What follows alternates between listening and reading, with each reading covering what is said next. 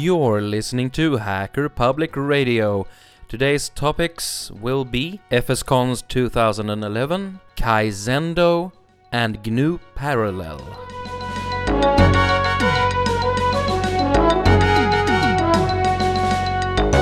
Hello everyone, you might know me as C T or perhaps Kenneth from All in I T Radio. Today we'll talk a bit about FSCONS this year.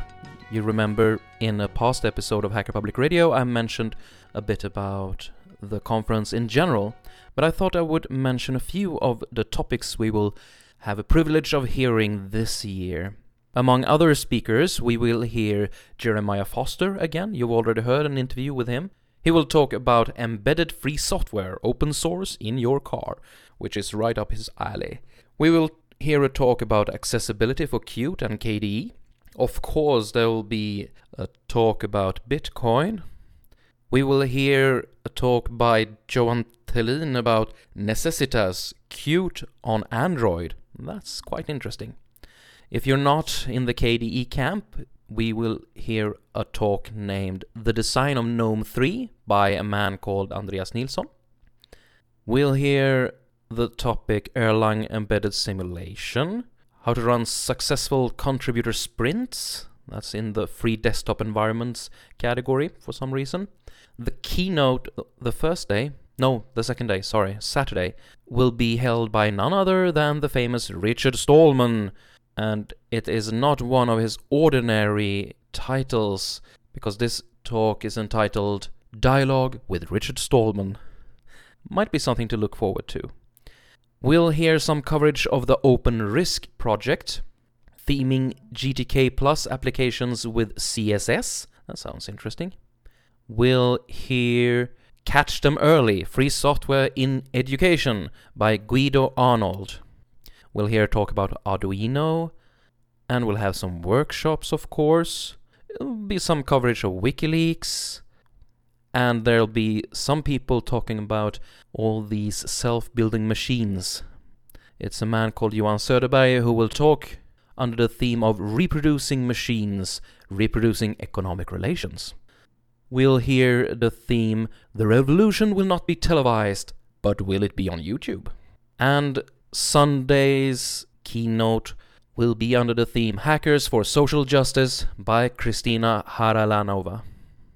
And there are another talk at Sunday afternoon which I will catch named Steed, Saddle Up for Instant Encryption. It's about mail encryption. It seems very interesting. There are also some Python talk, and there will be another Python event in association with FSCONS, which I don't remember at the moment where it was, but it's somewhere in Gothenburg. You can probably look that up for yourselves. Anyway, I'm looking forward to FSCONS this year, although this show will probably be aired after FSCONS has taken place. I hope to get some good interviews this year as well. From last year, I have a few other tidbits, a few other gold nuggets for you. We will start off with a man from Norway. His name is Salve J. Nilsen, and he had a talk named Kaizendo, Customizable School Books.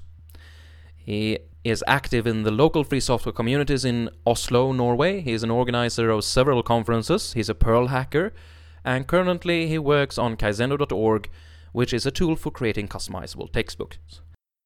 If you have a look at that webpage, it says, imagine a school book where the pupil and her teacher can choose the topic depth, clarity of text, and homework difficulty as needed and necessary.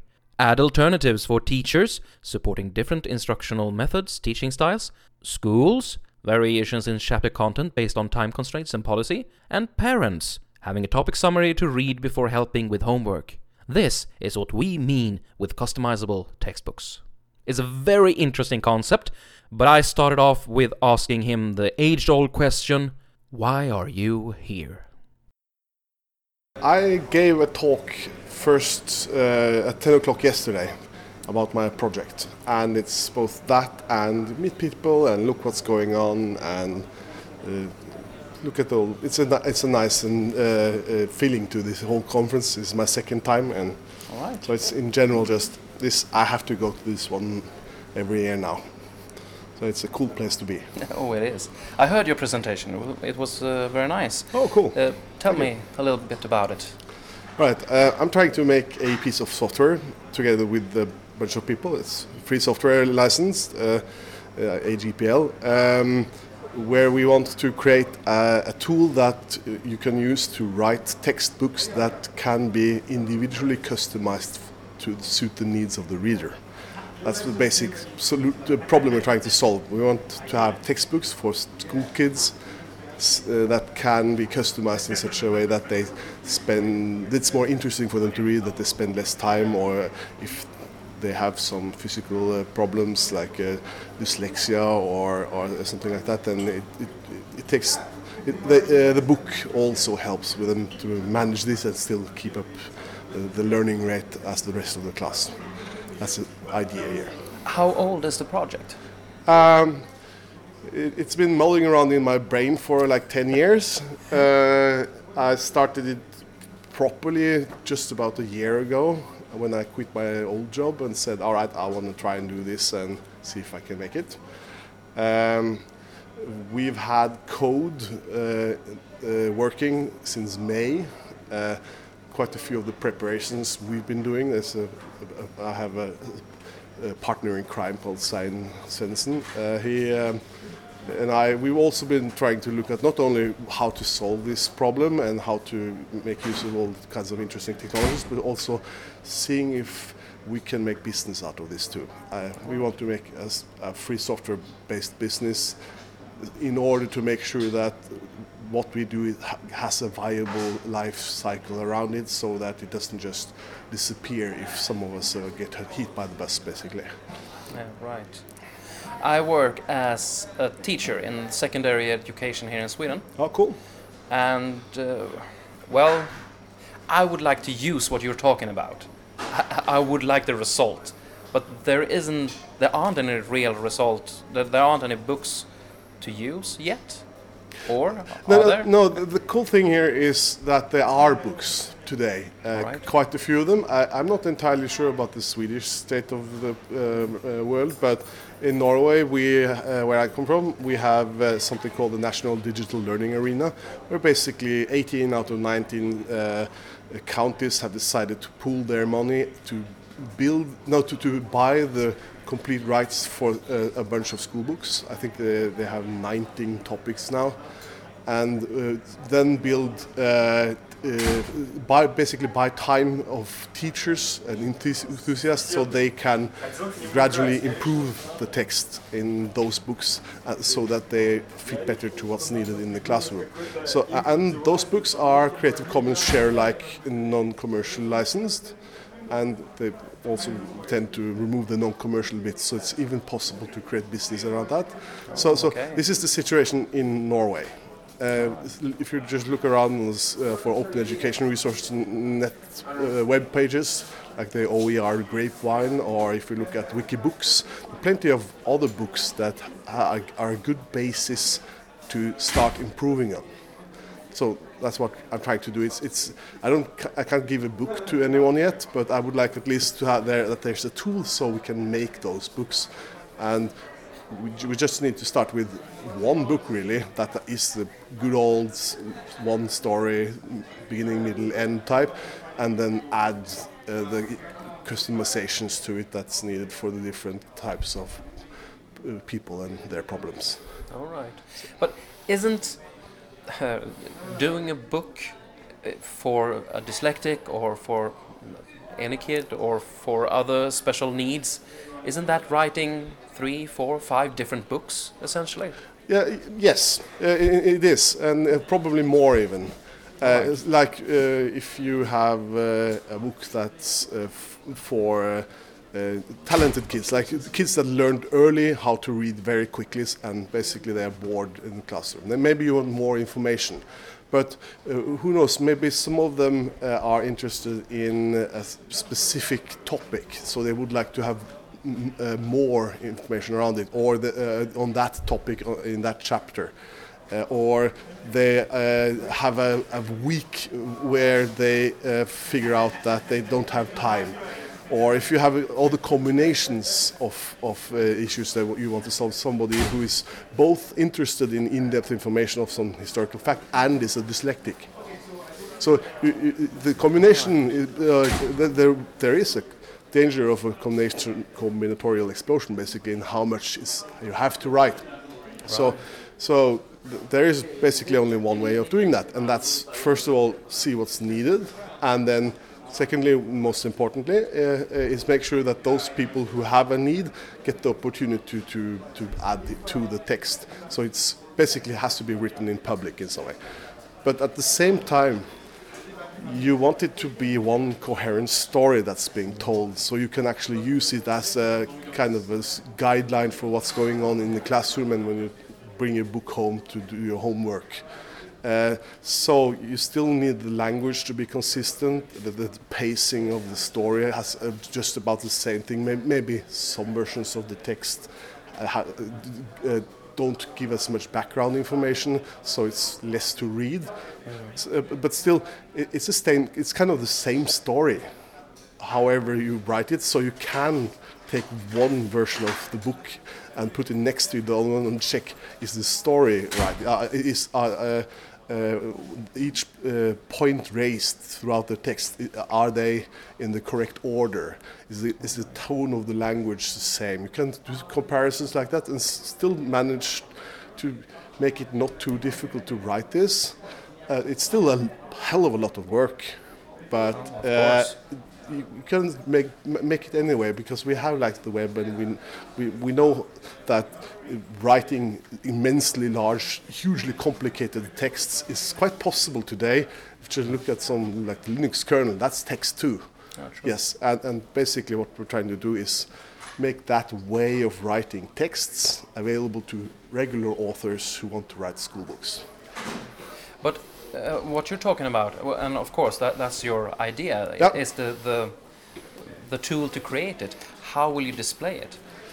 Is your idea to print the different versions of the book, or any right multimedia? Now, no, no? Uh, not multimedia. Uh, uh, right, right now, I'm basically thinking, let's just make a web page with the content, that, and I'm focusing on what's needed for the textual content and supporting images. Uh, but the thing here is, in order to make this happen, it must be easy to copy and change, update.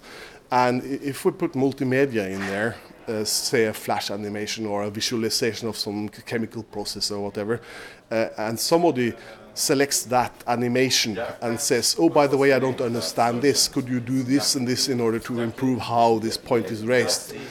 Then there's no trivial way of making an update to that specific aspect of that specific animation. So it's kind of a, we can't touch that. There's always, uh, there's already uh, hundreds of projects out there who do the interactive thing, but uh, let's try and do something with the text thing, the basics basically. That's what I'm trying to do here. And when it comes to publishing, uh, well, we have straightforward H T M L right now, so putting it on a web page and using that is simple. Uh, making it Uh, readable on handheld de- devices is a, is a matter of tweaking the C S S f- files, basically. True. Right. Uh, and converting that into something you can send to the, the print shop for your own custom book is is a doable problem. That's something that uh, was solved uh, and in a very pleasing manner like five years ago.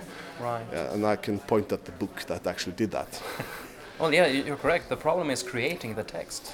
Yes, it is. So uh, that's the really difficult bit. And, well, a nice tool that you can use for cooperation and give, giving feedback, and using the feedback for writing the next revision of that text, and having some way of basically saying this text is now good enough, so we c- make book version one point two available. If, if you want to use that one in your classroom, just use it. And so it's it's think about treating textbooks like free software projects. It's it's same thing, is but instead of having one edition every two years, you have one every two weeks if you want to. All right, very exciting. One last question. Yes. What should I do? As I said, I'm a teacher.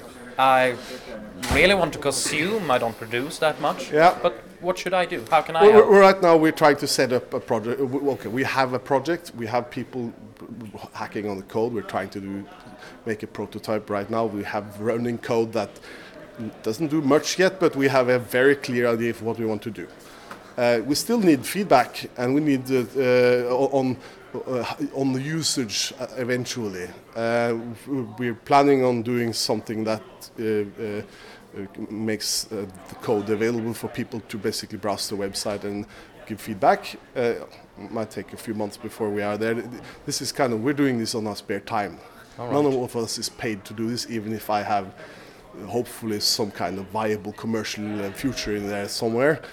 Uh, uh, so if you want to help, it's uh, go to Kaizendo dot org. Uh, this that's a wiki uh, with some basic information. See if there's something that interests you. Log on there. Uh, uh, f- fix the text there. If you have questions, uh, we have an R C channel on Freenode called Kaizendo.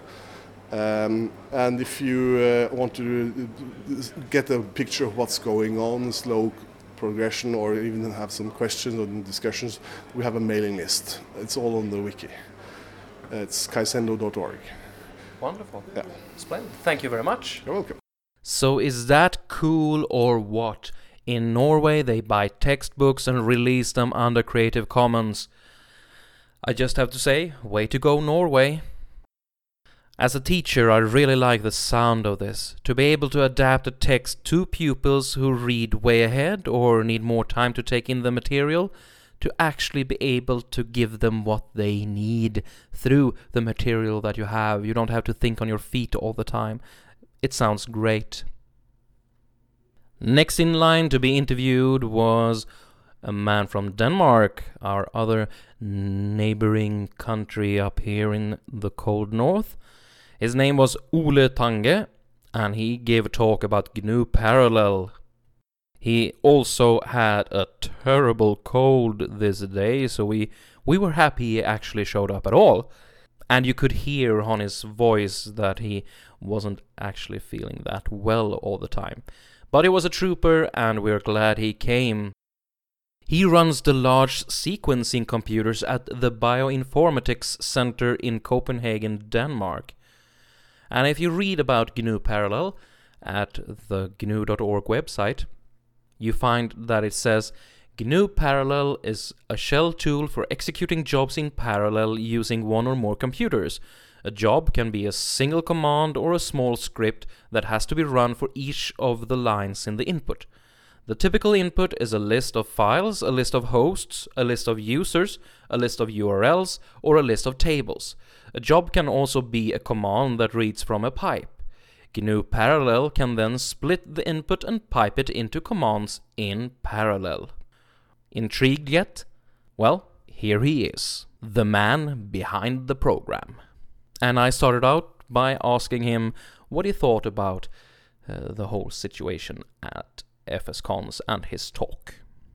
So, um, so I was quite happy that uh, people qu- quite understood what I was talking about, because uh, that's always the problem when you're talking to an audience, that you don't always know what level you can go at.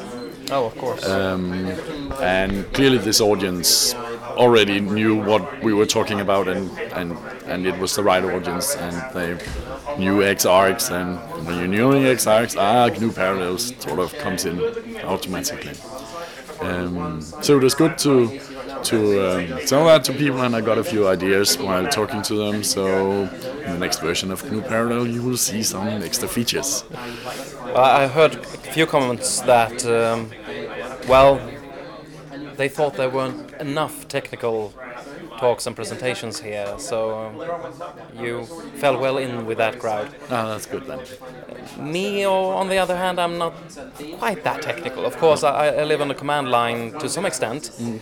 but I can't really think of when would I use Parallel. Well, you would use Parallel since you're making you're making audio, right? So let's assume that you have all these audio files and you want to convert the audio files from M P three to O C K.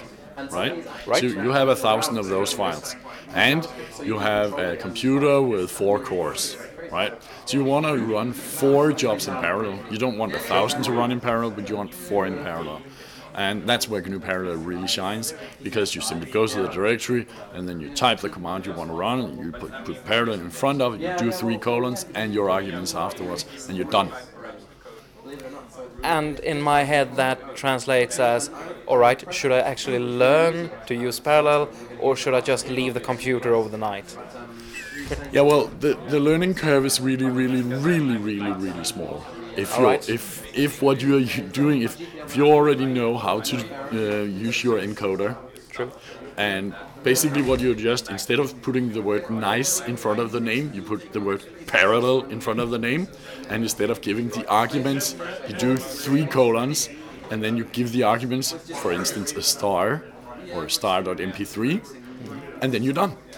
Oh, well, all right. Right. That that is fairly simple, right? It, it, and yeah, there are way more uh, fancy features, but most users, they start by just doing that. And um, uh, even me as as the author, that is the uh, command I use all the time in my daily life. Oh, I just need to do this on a thousand files or a thousand users.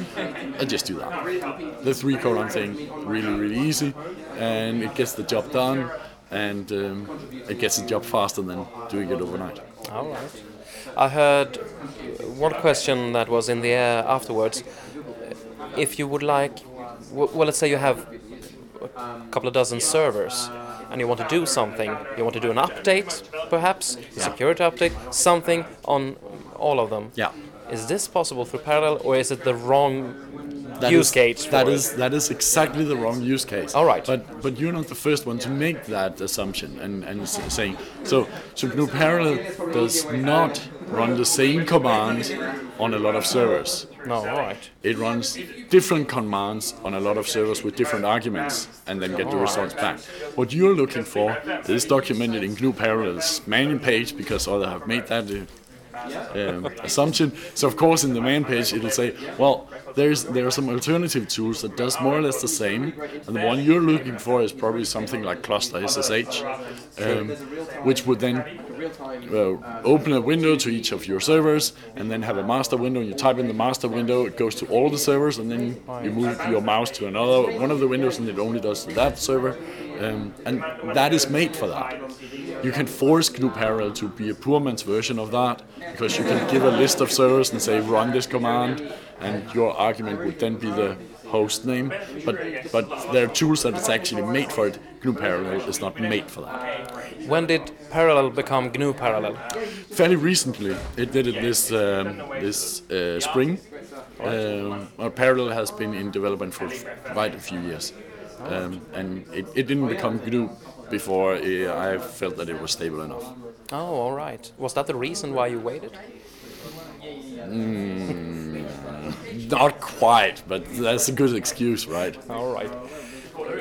Is it included in any Linux distribu- distribution today? Well, um, on, to be honest, uh, I'm, I'm not good at keeping track of that, because I can see there are packages turning up here and there. And I'm not sure if they're included in the main branch or only an experimental branch. But I know there's uh, packages for Debian, there are packages for uh, CentOS, there are packages for SUSE, there's packages for FreeBSD, there's packages for Solaris, there's packages for, yeah, really a lot of the distributions, but I don't know if they made it into the main branch. No, okay. And still, it's basically just a Perl script. You it can't download download the file and just run it. Yes, and and not just basically. It is. All right. so so it totally is only a Perl script, and uh, even the main page is generated from the Perl script. So so it really it really is only that Perl script.